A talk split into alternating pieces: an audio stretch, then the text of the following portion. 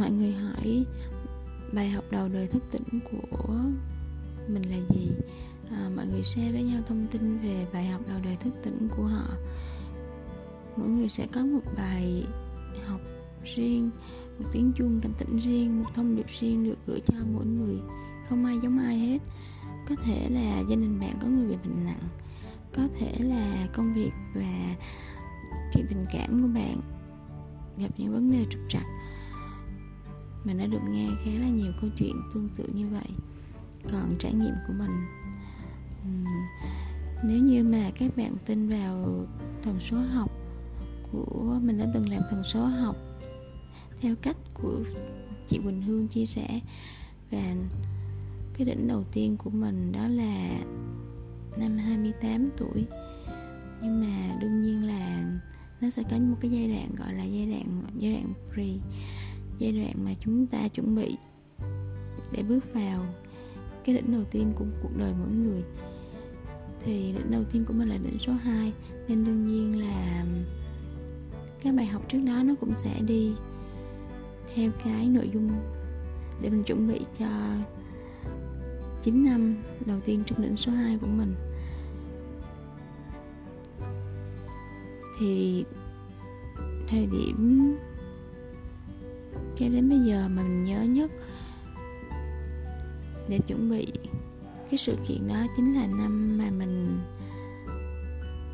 tốt nghiệp ở trường, ở khoa quản trị kinh doanh ừ.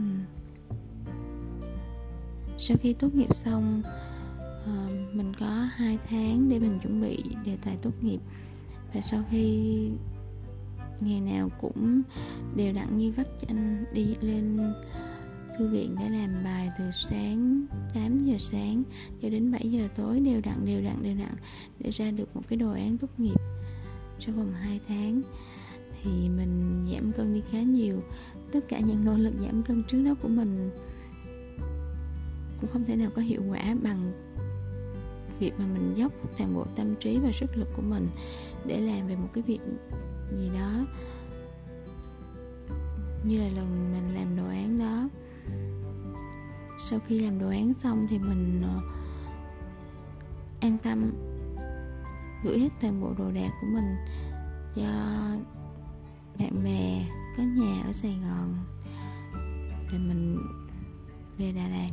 Về Đà Lạt với tư thế là muốn nghỉ ngơi thì sau đó có một vài chuyện cá nhân ồ ạt kéo đến. Và cái đỉnh điểm của nó đó là cách Tết khoảng đâu chừng 10 ngày hay một tuần thì mình bắt đầu lên cơn sốt phát ban. Trước đó thì mình có nói với mẹ là mình mệt, mình hay bị đau đầu, mình ngủ nó cũng không có được thoải mái cho lắm. Mình ốm đi thấy rõ luôn mẹ chỉ nói là có thể là do mình đã phải hoạt động tâm trí một thời gian khá là dài và liên tục với cường độ cao như vậy. Thì những người mà não hơi yếu, thần kinh hơi yếu như mình thì sẽ chịu không được cái cường độ như vậy.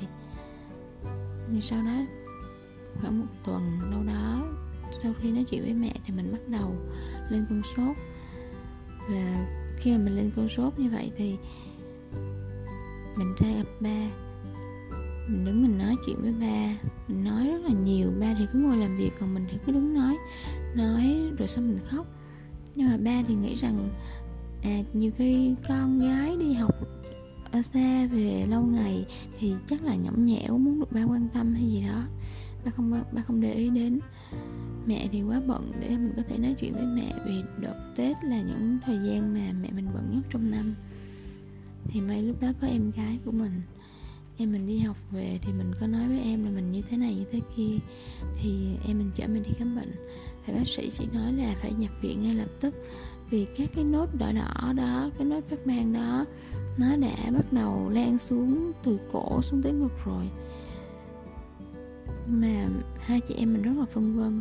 Vì nếu nhập viện ở thời điểm đó thì không ai có thời gian để chăm sóc mình hết. Ba thì bận ừ, việc cuối năm. Mẹ thì dịp tết là cái dịp mà mẹ mình phải làm việc cực lực nhất trong năm. À, một năm mẹ mình sẽ bận nhất là vào thời gian vào mùa hè và một thời gian nữa là vào tết. Em mình thì đang chuẩn bị thi học kỳ. Nhà không có một ai có thể chăm sóc được hết nên là mình hai chị em bàn với nhau là sẽ không lên bệnh viện nhưng mà cái tình hình sốt của mình á, nó càng ngày càng nặng hơn và không có thuyên giảm. Rồi ngày hôm đó, buổi sáng hôm đó khi mà mẹ quyết định cho mình đi lên bệnh viện, thì mình cứ nghe bác sĩ nói lại là chỉ cần lên trễ đâu khoảng nửa tiếng hay nửa buổi gì đó, thì sẽ không sẽ không còn cách để có thể xoay xoay trở được nữa. Mình còn nhớ cái cảm giác lúc mà y tá đẩy mình trên cái xe mình ngồi trên một cái xe xe xe đẩy. Và y tá đẩy mình đi dọc cái hành lang của bệnh viện. Lúc đó là cách tết nó khoảng vài chừng vài ngày thôi. Vì mình nhớ là ngày mà mình xuất viện về nhà là ngày 27 Tết. Và trên người mình thì từ đầu cho đến chân. Lúc đó là chi chít hết tất cả các vết đã đỏ, đỏ, đỏ của cái um, số phát ban đó mình lúc mà y tá đẩy mình đi ở trên hành lang, mình nghe được mùi cỏ thơm, mình nghe được mùi nắng, mình nghe rất là rõ mùi thông, vì ở quanh bệnh viện ở đó cũng khá là nhiều cây cối. Và mình nghe được cả mùi tết nữa. Cái mùi mà rất là đặc trưng mà chỉ có mỗi lần, đúng là chỉ có dịp nào gần gần rất là sát tết, thì mình nghe được cái mùi đó rất là rõ, cho dù lúc đó là mình ở đà lạt hay là ở sài gòn thì hôm bữa đó mình nghe được cái mùi đó. Và lúc đó mình chợt nghĩ là nếu như hôm bữa đó lỡ mà có đưa mình lên bệnh viện, lúc đó trễ nửa buổi hoặc nửa tiếng như bác sĩ nói thì sẽ sao nhỉ? Thì mình sẽ không còn cơ hội để mình nghe tiếng chim hót. Không còn cơ hội để mình thấy cái nắng nó ấm như thế nào. Và mình cũng không thể có cơ hội để nghe được mùi cây cỏ. Nhất là mùi cây cỏ khi mà mùa xuân sắp về và mình cảm thấy là mình hiểu được giá trị của cuộc sống hơn. Và cho đến bây giờ thì mình vẫn không thể nào quên được cái ký ức đó. Đó là một trong những bước chuyển để mình cảm nhận sâu hơn. Mình cảm thấy là mình sống sâu hơn đối với cuộc sống này.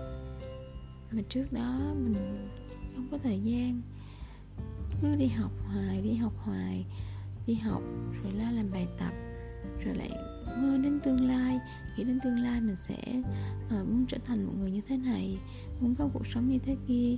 Rồi những áp lực um, phải đi xin việc ở chỗ này thì phải chuẩn bị như thế nào để tốt nghiệp mà có bằng có giá trị một chút hoặc định hướng uh, muốn làm trong lĩnh vực này lĩnh vực kia thì phải học tốt những môn gì.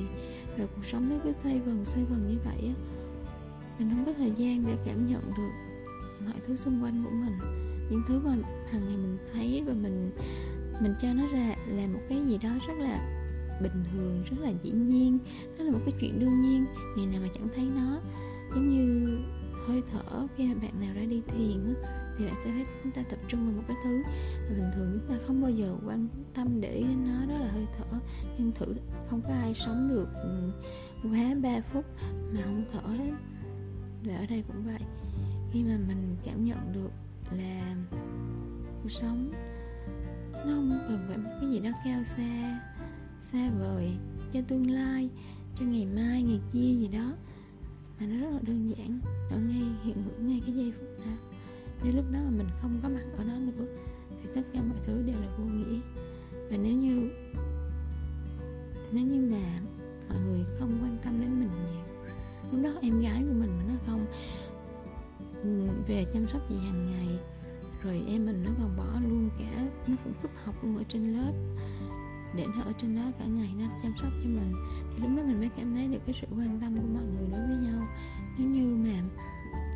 đặt ngược lại là mình đi.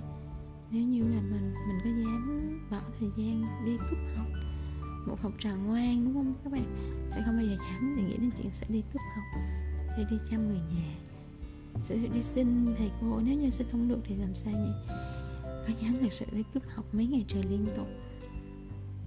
Ngay giai đoạn gần thi để chăm sóc người nhà không?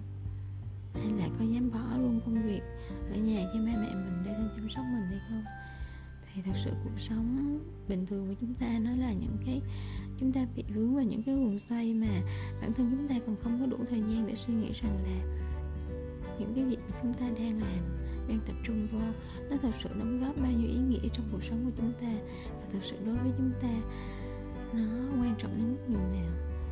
Thì chỉ có khi mà mình lì quá mà nên vũ trụ đã kích cho mình vài phát và để đưa cho mình những cái thông điệp đầu tiên như vậy đó.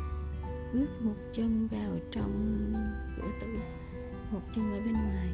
Vậy thì lúc đó bạn sẽ nghĩ rằng giá trị cuộc sống của chúng, mỗi người chúng ta, mỗi người sẽ có cái định nghĩa riêng hơn sẽ có những cái ưu tiên riêng và những cái quan tâm riêng.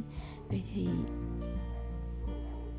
khi mà bước một chân vào cửa tử rồi á, bạn sẽ thấy được rằng đó là cuộc sống thật sự cái gì mới là quan trọng? Không học, ngày mai học tiếp được. Làm chưa ra tiền, ngày mai làm tiếp được. Nếu mà có những cái mình bỏ đi rồi á, mình mình bỏ mình bỏ lỡ nó rồi á, mình sẽ lấy lại không được. Sức khỏe nè.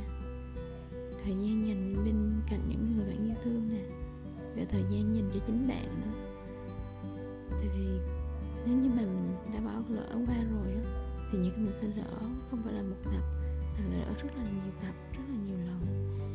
Và cái cơ hội để làm lại á, nó không phải lúc nào cũng sẽ là khó nên mình cảm thấy đó là một trong những cái sự kiện đầu tiên trong mà vũ trụ gửi đến cho mình, cái thông điệp đầu tiên.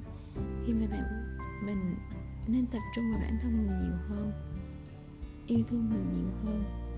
Và nghĩ lại, tìm lại, xem, kết nối lại xem. Mình thật sự mong muốn điều gì và điều gì thật sự quan trọng đối với mình, chứ không phải là những thứ mà mình thấy đám đông làm mình sẽ hùa theo.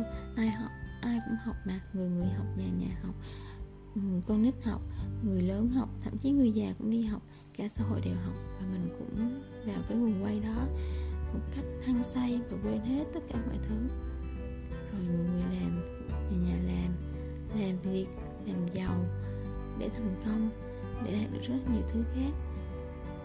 Nhưng mà mọi người thường quên mất đi một chuyện đó là chỉ cần ngồi lại lắng lại vài giây vài phút và tự hỏi rằng những cái mình đang làm đó, nó có thể giảm cường độ lại chút xíu không?